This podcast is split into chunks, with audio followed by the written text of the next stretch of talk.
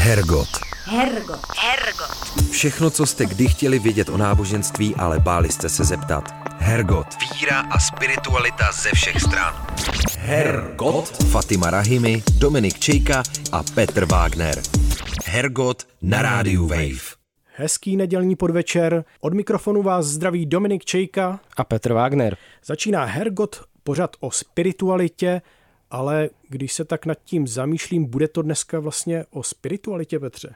No tak eh, to je samozřejmě otázka, jestli do spirituality patří i různé problematické věci, svinstvíčka, špíny, tohleto, tak to asi bude furt o spiritualitě, ne? No, měl bys to ještě trošku víc upřesnit. No, dnešním tématem je totiž problematika sexuálního zneužívání, nebo případně nařčení ze sexuálního zneužívání, nebo obecně i problematika zneužití moci v náboženských společenstvích a jakkoliv dříve už jsme toto téma probírali, zvláště teda v kontextu nějakém, řekněme, obecně křesťanském, tak tentokrát eh, to bude téma náboženských společenství ovlivněných indickými duchovními tradicemi. A budou nás pro tentokrát zajímat ta společenství, která působí v západním světě. To je takové jako naše vymezení. Ano, a toto téma nám osvětlí Jitka Šlichcová, česká religionistka a pedagožka, členka společnosti pro studium sekt a nových náboženských směrů a redaktorka religionistického čtvrtletníku Dingir. Hergot. Hergot. Hergot. Fatima Rahimi, Dominik Čejka a Petr Wagner. Hergot na rádiu Wave. Stále posloucháte Hergot na rádiu Wave, jak jsme slíbili v tuto chvíli u třetího mikrofonu je už náš dnešní host, religionistka Jitka Šlichcová, se kterou se pokusíme nahlédnout do problematiky zneužívání v na západě působících náboženských společenstvích ovlivněných indickými duchovními tradicemi. Dobrý den. Dobrý den. Dobrý den. Jitko, my jsme se spolu věnovali této problematice v souvislosti s působením Jaroslava Dobeše, tedy guru Járy před dvěma lety v Dubnu.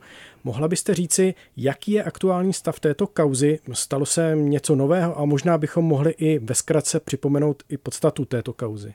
Ve zkratce připomenout podstatu této kauzy. Tak um, ve zkratce, protože je to kauza velice mediálně profláknutá, navíc teď momentálně už se u nás dočkala druhého televizního zpracování, uh-huh. tak snad mm, o tom nemusím mluvit moc obšírně. Jaroslav Dobeš u nás eh, začal rozvíjet své aktivity asi tak v polovině 90. let, poté co se vrátil z emigrace, kdy žil převážně v Itálii, ale hodně cestoval i po celém světě a tady na základě těchto svých cestovatelských eh, zkušeností se prezentoval jako duchovní mistr, který je znalý nejrůznějších duchovních nauk z celého světa, který se učil od nejrůznějších jiných významných duchovních mistrů a začal vystupovat se svými semináři, naukami a postupem času kolem sebe. Schromáždil nějaký okruh eh, následovníků, byl poměrně úspěšný, ty aktivity se rozrůstaly, jejich počet narůstal, různě se měnily, byly dost proměnlivé ty aktivity, ale ve směs to byly výstavy, semináře,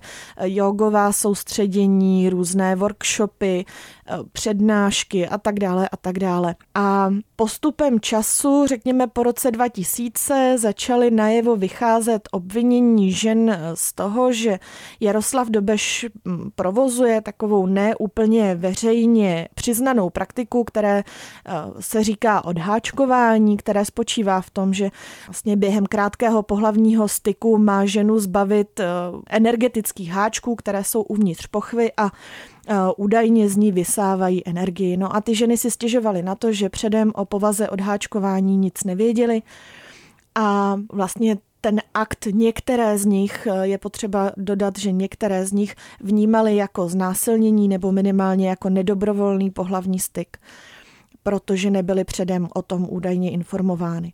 Nakonec se ta kauza dostala až k soudu a po mnoha, mnoha letech loni v lednu padl definitivně poslední rozsudek, který Jaroslava Debeše uznal vinným dohromady tedy eh, ten loňský ze šesti znásilnění a předtím ještě eh, ten jeden původní z jednoho, takže dohromady ze sedmi znásilnění a jeho nejbližší spolupracovnici Barboru Pláškovou z napomáhání ke znásilnění a uložil jim eh, tresty ve výši pěti a půl a pěti let vězení. A to je vlastně to jediné nové, jinak eh, oba dva stále se trvávají v detenční vazbě v Manile, aspoň pokud mám informace, tak zatím stále ještě, protože doufají v udělení náboženského azylu a v to, že přesvědčí zahraniční veřejnost o tom, že ta obvinění proti ním jsou vykonstruovaná a že jsou v Česku nespravedlivě stíháni. My se dnes chceme bavit o osobnostech nebo o komunitách, které museli čelit obvinění ze zneužívání a které se svým učením do nějaké míry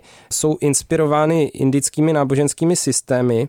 Jak volná nebo naopak podstatná je tahle ta inspirace třeba u něj, u Guru Járy? No, tahle inspirace v, eh, hraje v tom sporu poměrně zásadní roli, protože um, vlastně v úplných počátcích hnutí následovníků Jaroslava Dobeše, které později se snažilo o registraci jako náboženská společnost pod názvem Cesta Guru Járy, mezi tím fungovalo jako organizované společenství Škola poetrie a tak ta, ta forma té organizovanosti se různě mění, ale v úplných počátcích, eh, řekněme v těch 90. letech a kolem roku 2000, to odháčkování v podstatě Nemluvilo se o něm, jako že by ten rituál byl tantricky inspirovaný, aspoň ty doklady o tom eh, žádné nemám.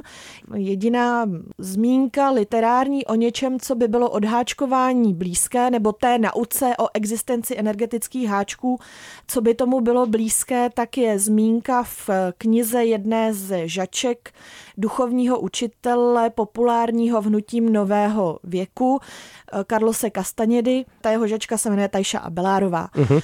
A ta knížka se jmenuje Přechod čarodějů a v té knižce mezi stránkami 65 a 67 je taková pasáž, kde se hovoří o tom, že existují takové jako světelkující larvy, které muži zanechávají v pochvě ženy a ty larvy mají za úkol z té ženy vysílat energii k tomu muži a že je to pro tu ženu energeticky velmi zatěžující že se tyto larvy ale dají rozeznávat a dá se s tím pracovat.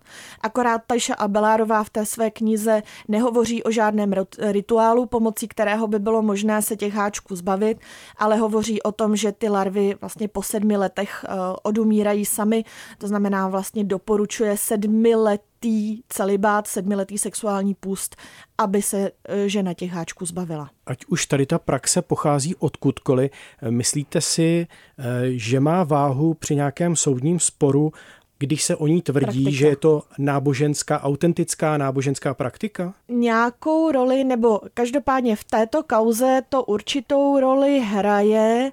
Nevím, jestli z hlediska rozsudku. Každopádně hraje to v této kauze roli v tom smyslu, že lidé, kteří Jaroslava Dobeše obhajují, jeho stoupenci, se odvolávají na nějakou svobodu náboženské praxe, věří, že prohlásí tuto praktiku za náboženskou, pak vlastně její praktikování nelze stíhat. Podstata Eh, je možná trochu jiná v tom, nebo stíhatelná je taková praktika, i kdyby byla eh, náboženská sebevíc, tak je stíhatelná, pokud porušuje nějaký platný zákon. A pokud by taková praktika byla prováděna bez eh, souhlasu nebo bez informovanosti té ženy, tak by porušovala zákon a v tom případě by to samozřejmě stíhatelné bylo rovněž, i kdyby to byla náboženská praktika. Vy jste zmínila, že se dočkal příběh Guru Járy Ferrari už druhého nějakého zpracování, i když o tom čerstvějším ta definice zní, že je to inspirováno teda tím příběhem, že to teda ne, nevychází asi úplně přímo. Co na to říkáte, na tohleto dílo teďka z dílny Vojo? Já jsem to viděla, dokonce jsem uh, napsala pro náboženský infoservis recenzi, kde jsem se snažila popsat, uh, v čem ta třídílná série byla tím příběhem uh, inspirována. Ona byla inspirována velmi silně. Uh-huh. Snažila jsem se to tam popsat, v čem jsou ty odlišnosti a jaký i dopad ten seriál bude mít na veřejné vnímání téhleté kauzy, že samozřejmě do eh, řekněme, toho narrativu, do toho příběhu, že jako vnáší nějaké nové prvky, které skrze toto ožívají, tak jak to známe z jiných, řekněme, životopisnými údaji inspirovaných filmů, tak zkrátka potom už Eh, tak jako vžívají do toho, do toho narrativu a stávají se součástí toho příběhu, takže přináší do toho příběhu spoustu nepřesností, zejména v tom, že popisují ten stav, do kterého se ty ženy dostávaly vlastně jako nějaký změněný stav eh, vědomí, kterého se dosahovalo skrze eh, holotropní dýchání, skrze hyperventilaci. Tam možná je dobré říct, že holotropní dýchání jakožto metoda Stanislava Grofa, která byla vyvinuta jako alternativa, řekněme, k, po, po zákazu LSD k dosahování změněných stavů vědomí, funguje trošku jinak. A že tady ti tvůrci trošku zachází zacházeli s tím tématem velmi populárně, jak s tím uh, holotropním dýcháním, tak i s kauzou Guru Járy. Samozřejmě naprosto smyšlené jsou i ty životní příběhy. Na druhou stranu um, se musela ocenit právě to, že tvůrci toho seriálu se úplně nenechali přivést na tu uh, linku toho, že se skutečně jedná o tantrický rituál, tak jak se to stoupenci Jaroslava Dobeše uh, snaží popisovat, řekněme, od té doby, co za to začal být Jaroslav Dobeš kritizován a vnímají nebo rozumí trošku tomu, že úplně takové rituály nejsou úplně ryze tantrické.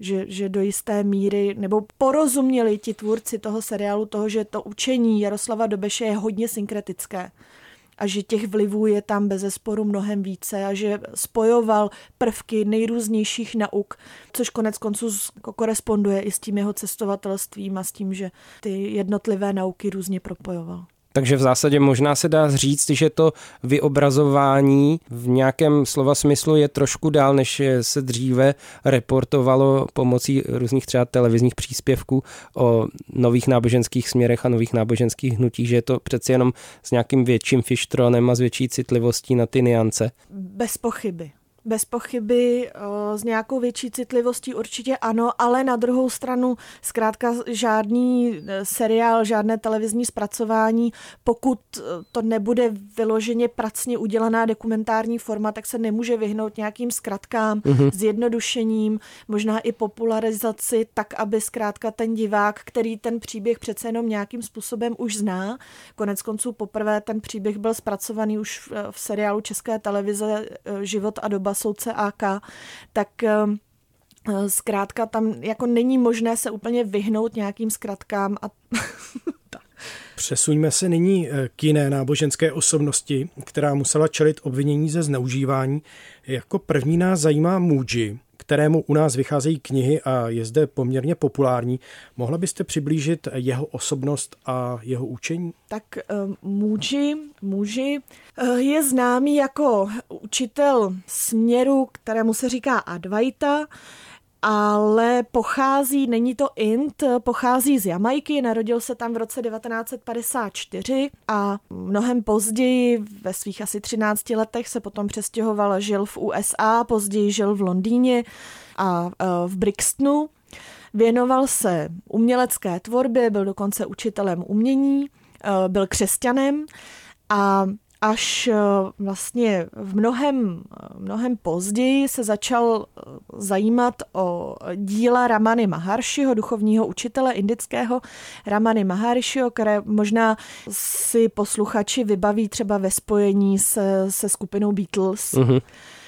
Vypravil se do Indie, kde teda studoval jeho učení, byť ne nějak oficiálně, nebo nebyl vlastně nějak oficiálně uvedený jako učitel v té duchovní linii Ramana Maharshiho, ale potom teda se z té Indie zase vrátil do Londýna, kde eh, vedl, indický obchod a pořádal tam eh, satsangy, což vlastně byla taková eh, setkání na, ducha, na duchovní témata a tím kolem sebe vytvořil první nějakou skupinu zájemců a příznivců, kteří mu dali to jméno, přízdi, eh, přízvisko Muji a stal se vlastně tímhle způsobem duchovním učitelem.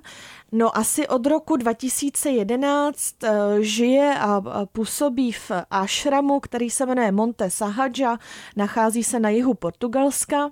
No a ta kontroverzní část jeho příběhu začíná někdy v roce 2017, kdy eh, spáchali sebevraždu dva z jeho žáků, jeden eh, mladý muž a jedna mladá žena, ten eh, muž v Portugalsku a žena v Indii. A to, tomu samozřejmě dávají mnozí z těch bývalých žáků za vinu nebo obvinují ho z toho, že ta sebevražda byla v důsledku negativní atmosféry v tom společenství okolo Mujiho.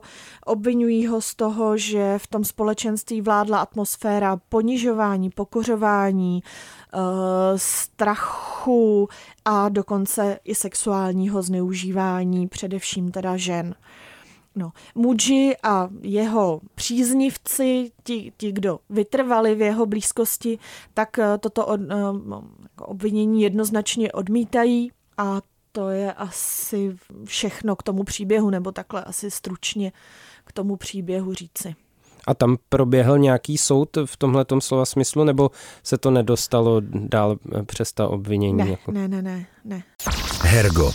Hergot. Hergot. Všechno, co jste kdy chtěli vědět o náboženství, ale báli jste se zeptat. Hergot. Hergot na rádiu Wave.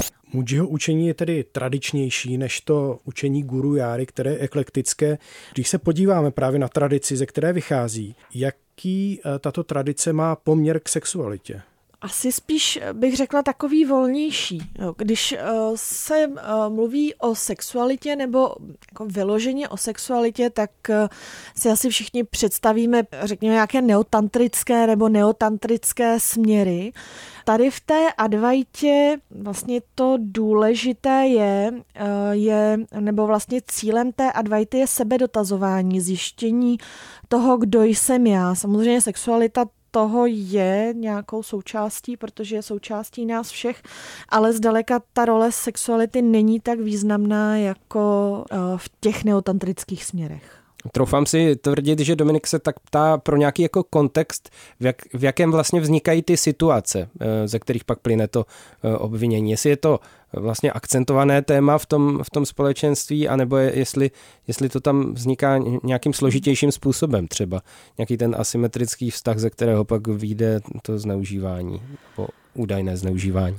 Uh, rozumím. Uh, rozumím Přemýšlím, jak vám na to odpovědět. Já, eh, já myslím, že se nedá říct, že by eh, výskyt sexuálního obtěžování byl nějak vyšší ve společenství, kde je sexualita součástí té duchovní praxe, uh-huh. než ve společenství, kde třeba se sexualita naopak eh, vlastně popírá nebo odkládá nebo nějakým způsobem teda je cílem té duchovní praxe tu sexualitu omezit. Aha. Jo. To, co je ve skutečnosti asi zdrojem těch kaus eh, i sexuálního zneužívání nebo obecně jakéhokoliv zneužívání, je zacházení s autoritou toho vůdce. Mm-hmm. Jo. Eh, je to jev, kterému, eh, je to vlastně ta podoba autority, které odborně říkáme charismatická, s kterou přicházejí právě vůdci nových náboženských hnutí, která je hodně o vztahu mezi tím vůdcem a těmi následovníky.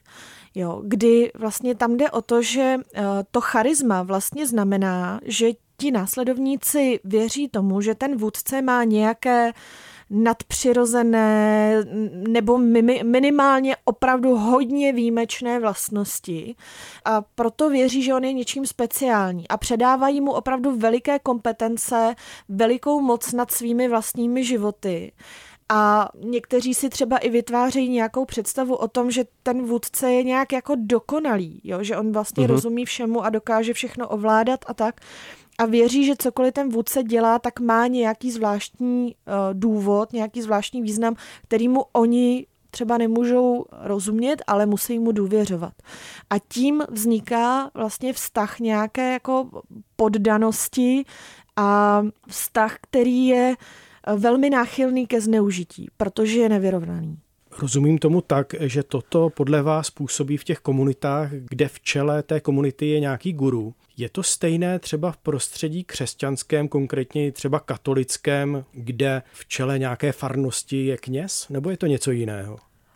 působí tam velmi podobný mechanismus to, co je vlastně jádrem, je opravdu ten nevyrovnaný vztah. To, že někdo, nějaký jiný člověk, navzdory tomu, že všichni jsme lidi a všichni jsme stejní lidi a všichni stejně omylní lidé, tak eh, to, že si o nějakém člověku vytvoříme představu, vytvoříme si k němu vztah a představu o něm, že on je nějak výjimečný a lepší než my, nás vede do podřízeného postavení. Někdy také se může stát, že ten člověk, ten věřící člověk je nějak také oslabený vlivem nějakých osobních problémů a podobně a dává tomu druhému člověku do rukou obrovskou moc. A tu moc má jak ten duchovní učitel, tak i ten kněz. Jo, je jakoby v nějaké nadřízené eh, pozici a z této pozice snadno může s tou svou eh, mocí byť třeba i nechtěně zacházet takovým způsobem, že tam dojde k nějakému zranění. Když se bavíme o společenstvích, eh, které čerpají svoji duchovnost eh, z Indie a zároveň jsou nějak u nás na západě viditelné, tak asi nejviditelnějším společenstvím tohoto typu budou u nás eh, oddaní kršny, ty zná každý Čech i z, běžně z českých ulic. Ehm, mě to v kontextu toho, když jste mluvila o tom, jak guru na sebe strhává pozornost a tím pádem na sebe váže neadekvátní moc, jak to funguje u takového hnutí, kde nemáme úplně jasného gurua, nebo aspoň v tom českém prostředí nemáme tu ústřední postavu, která by na sebe tu moc vázala. Je to v no. něčem lepší, nebo, nebo je to demokratičtější postup jako, jak toho fungování uvnitř? No, eh, to samozřejmě souvisí trošku s vývojem té autority. Že Každé nové náboženské hnutí eh, vzniká kolem nějaké výjimečné zakladatelské osobnosti, tam má právě tu charismatickou autoritu. Uh-huh. A když potom ta zakladatelská osobnost zemře, jako je tomu v případě Prabhupády, nebo Bhaktivedanty svámího Prabhupády, který teda založil hnutí Hare Krishna v Americe, ale zemřel už v roce 77, Eh, doufám, že jsem se nespletla, mám za to, že, že ne tak eh, zkrátka to hnutí se se smrtí toho zakladatele různým způsobem vyrovnává a každopádně se tam změní potom ta autorita vůdcovská, jo?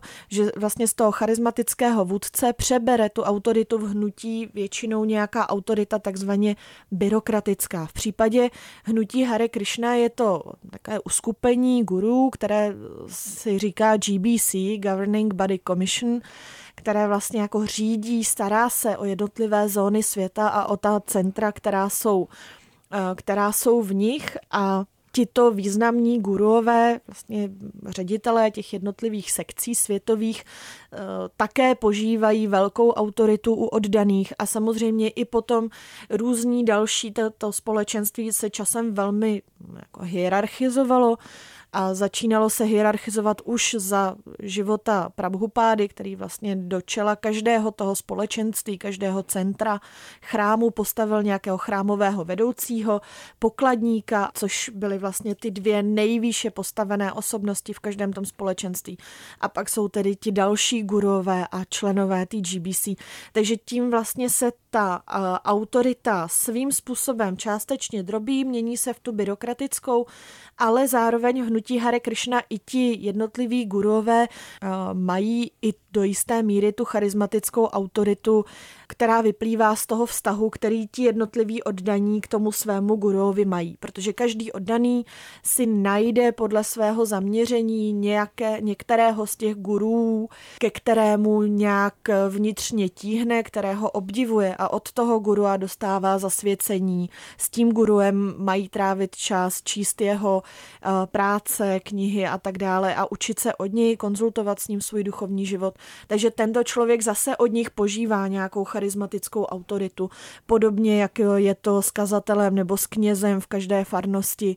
Každý ten oddaný nebo každý věřící nějakým způsobem se k tomu člověku vztahuje. A i zde se může stát, že nějaký vztah přeroste přes nějakou obvyklou hranici.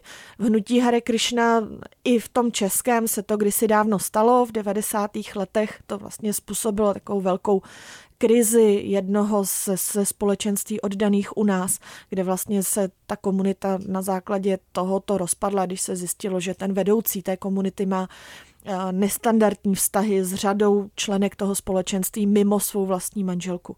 Časem se ta komunita zase dala dohromady nebo obnovil její život, ale, ale došlo k tomu i u nás. Když mluvíte o nestandardních vztazích, myslíte tím zneužívání přímo? Sexuální zneužívání?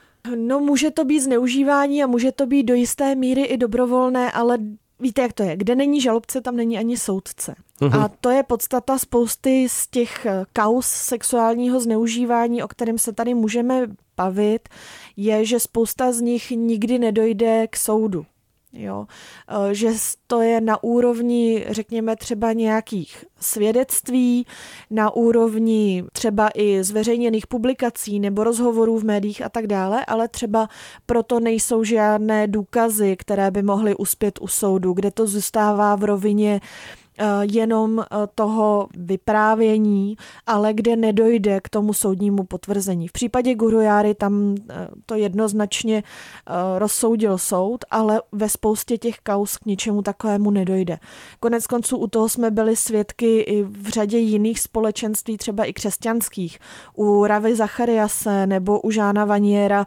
To jsou osobnosti, o nichž to sexuální zneužívání se nějakým způsobem provalilo ale ty nástupnické organizace, vlastně ty byrokratické autority to vyřešili tím, že to připustili, omluvili se obětem, nabídli nějaká vyrovnání a podobně, ale k soudu to nikdy nedošlo, takže je sporné říci jednoznačně, Jean Vanier zneužíval členy svých komunit Archa, je sporné říct, Ravi Zacharias jednoznačně zneužíval uh, masérky a další ženy na svých cestách, protože tyto kauzy nikdy nedošly k soudu, nikdy nebyly oficiálně rozsouzeny. Vypadá to, že vlastně ten pattern je velice podobný a že to, co máme eh, zmapováno asi v současné době vzhledem ke kauzám, zvláště teda za mořem eh, v římskokatolické církvi, že se nám opakuje v těch typech společenství, jakkoliv to náboženské zázemí je úplně jiné, tak kde se vyskytne možnost eh, zneužití moci, obecně, tak tam se objeví i nebezpečí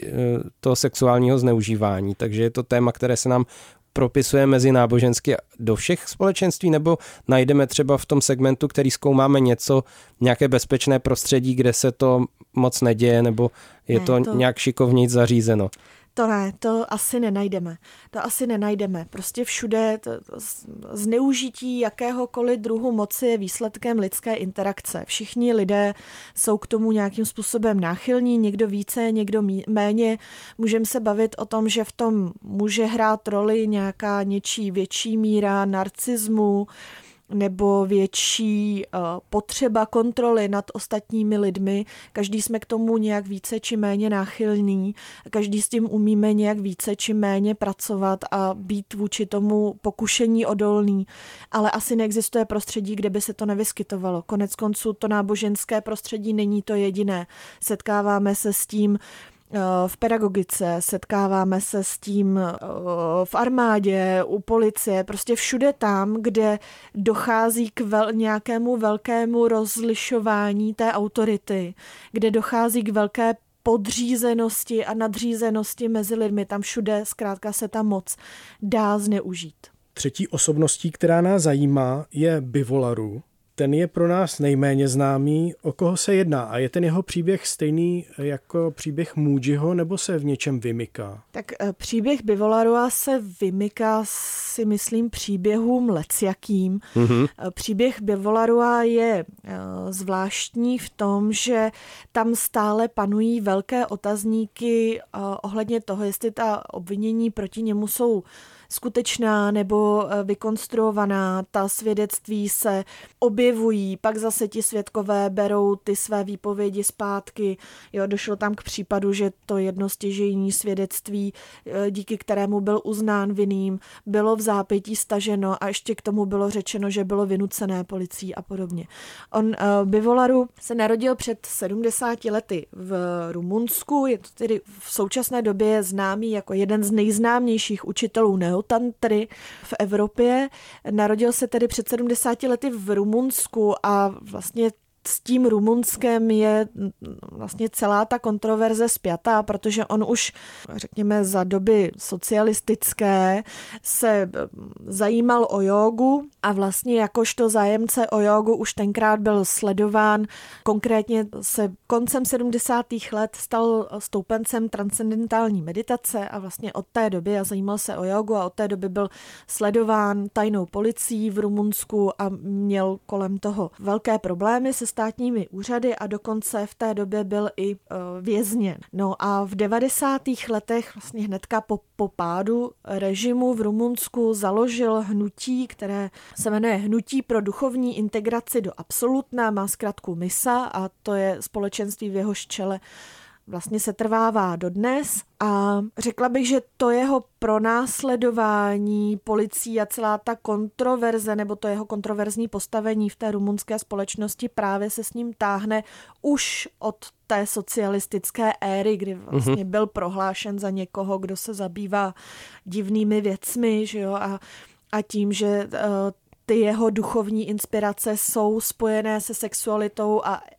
explicitně se spojují se sexualitou, tak tím je eh, to podezření rumunské společnosti vůči němu ještě eh, ještě mnohem větší a ještě, řekla bych, to naladění vůči němu ještě mnohem eh, negativnější. No a to způsobilo proti němu řadu různých obvinění právě ze sexuálního zneužívání a vůbec z nemravného způsobu života, na základě kterého skončil několikrát ve vězení a v současné době je nebo, nebo skončil několikrát na útěku, také i ve vězení a v současnosti pobývá tedy někde na útěku neznámo kde, nebo jeho současné místo pobytu není známo, protože se obává dalšího zatčení. A z čeho konkrétně byl teda obviněn? Jaké tam jsou přesně ty formulace? Když jste to ještě vlastně obohatila tím, že, že tam jsou různě stahované výpovědi, tak to kolem toho vytváří ještě takovou další informační mlhu. Uh, no, to první obvinění bylo ze sexuálního styku s nezletilou, pak tam tak také padala obvinění z obchodu s lidmi, z obchodu s drogami a podobně, ale v tomto směru nikdy proti němu nebylo vzneslo, vzneseno to obvinění oficiálně. Mm-hmm. Oficiální obvinění bylo z toho sexuálního styku s nezletilou, ale potom vlastně bylo to svědectví zase staženo a prohlášeno za vynucené. No a to mě právě zaujalo, protože to vede k otázce, co v tom ještě činí za další vrstvu nějakých jako komplikací ten právní systém toho daného státu, ve kterém působí ten daný vůdce, protože my třeba tušíme, jak je to zařízeno u nás přibližně, jaký jako vztah těch státních orgánů vůbec k, k oblasti náboženské, když to řeknu obecně, ale o Rumunsku toho moc nevím. Tak jestli není třeba více vyhrocená ta situace, co se týče nových náboženských směrů, zrovna tam. No uh, jo, jak říkám, Bivolarovou zkrátka je v nemilosti ve vztahu k rumunským úřadům už prostě od konce 70. let a táhne se to s ním a opravdu Rumuni jsou ještě více podezřívaví k těm tantrickým praktikám a Bivalaru zkrátka byl stíhán v různých souvislostech, nebo ta obvinění proti němu byla různá, ale to oficiální obvinění bylo jenom teda to jedno a to ze sexuálního styku z nezletí. Jak on sám na tyto obvinění reaguje, nebo ti jeho následovníci? Uh, on sám to obvinění popírá. Naprosto. A jak si vysvětluje, že vlastně po něm takhle jdou, pokud tedy sám sebe vnímá jako nevinného. Je to tam hozeno tak, jako že se vlastně proti němu ten stát trochu spikl, už tedy, že je to dědictví toho socialismu taky? Eh, je to dost možné, že to takhle lze vnímat, nebo on to tak do velké míry asi vnímá jako opravdu, řekněme, jako neochotu té rumunské společnosti a toho rumunského státu přijmout, řekněme, tento druh eh, náboženského života nebo spirituálního života, jakkoliv chcete. Tam jako možná je dobrý zmínit, že opravdu ten Bivolaru tam v tom Rumunsku čelí, jako bych řekla, velký agresi ze strany toho vnějšího světa. Když v této souvislosti mluvíte o nevraživosti té společnosti, jaké složky té společnosti přesně míníte? Jsou to tedy úřady určitě, ale eh, vnáší do té eh, dynamiky té nedůvěry také nějakou energii, třeba antikultovní hnutí, nebo eh, možná používám teďka nějaký zastaralý termín, ale zkrátka nějaké organizace, které jdou v uvozovkách pokrku různým šarlatánům a gurům? A nebo je to třeba církev, která v Rumunsku jako bez pochyby má větší vliv ve společnosti než třeba u nás? Já myslím, že ze všeho největší vliv ve vší společnosti mají média teda. Mm-hmm. A lidské předsudky a lidská předporozumění a velmi jako rigidní názory společnosti. Jo, my často měníme svoje názory jako jednotlivci, ale ta společnost, eh, stačí se podívat do českého veřejného prostoru, zůstává hrozně rigidní jo, jako celek vlastně zůstává velmi rigidní a ty změny přijímá jenom velmi pomalu a velmi obtížně a ta média zkrátka Bivolaru a jako kritizují velmi eh, velmi otevřeně a velmi nevybíravě. A samozřejmě pakliže média se o někom nevybíravě vyjadřují, tak potom i mnozí lidé mají potřebu eh, nebo mají pocit, že je to člověk, který si nezaslouží klid a nezaslouží si slušné jednání a naopak si zaslouží, teda aby mu to konečně někdo vytmavil.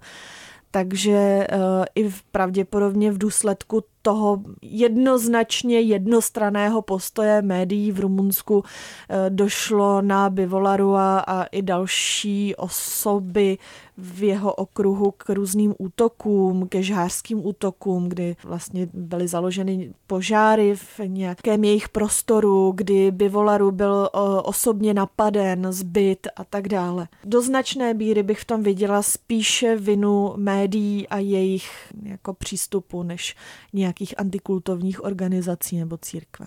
Tak mě napadá, jestli nejde tu situaci nějakým způsobem obrátit, že nevraživost většinové společnosti vůči těmto neúplně standardním společenstvím náboženským nespůsobuje to, že se ta společenství ještě více uzavírají, ještě více třeba vnitřně radikalizují a ještě víc tam vznikají s větší pravděpodobností asymetrické vztahy právě kvůli té uzavřenosti. Do jisté míry se dá říct, že ano, protože každá akce vyvolává nějakou reakci a kritika eh, a navíc takhle ostrá kritika a útoky z vnějšku jednoznačně nahrávají, napomáhají tomu, aby to společenství v obraně proti těmto útokům vlastně přecházelo do, eh, do nějakých radikálnějších postojů. Samozřejmě se to společenství snaží více uzavřít, zabránit té většinové společnosti získávat další informace, které by proti ním mohly použít eh, a do míry eh, může růst i ochota následovníků k větším investicím do toho společenství, jak osobním, tak i prostě finančním, časovým a tak dále, i kompetenčním investicím. Jo, protože je to přirozená reakce na ohrožení té charismatické autority. Reagovat se dá vlastně trojím způsobem v takové situaci. Z pozice stoupence nějakého charismatického vůdce.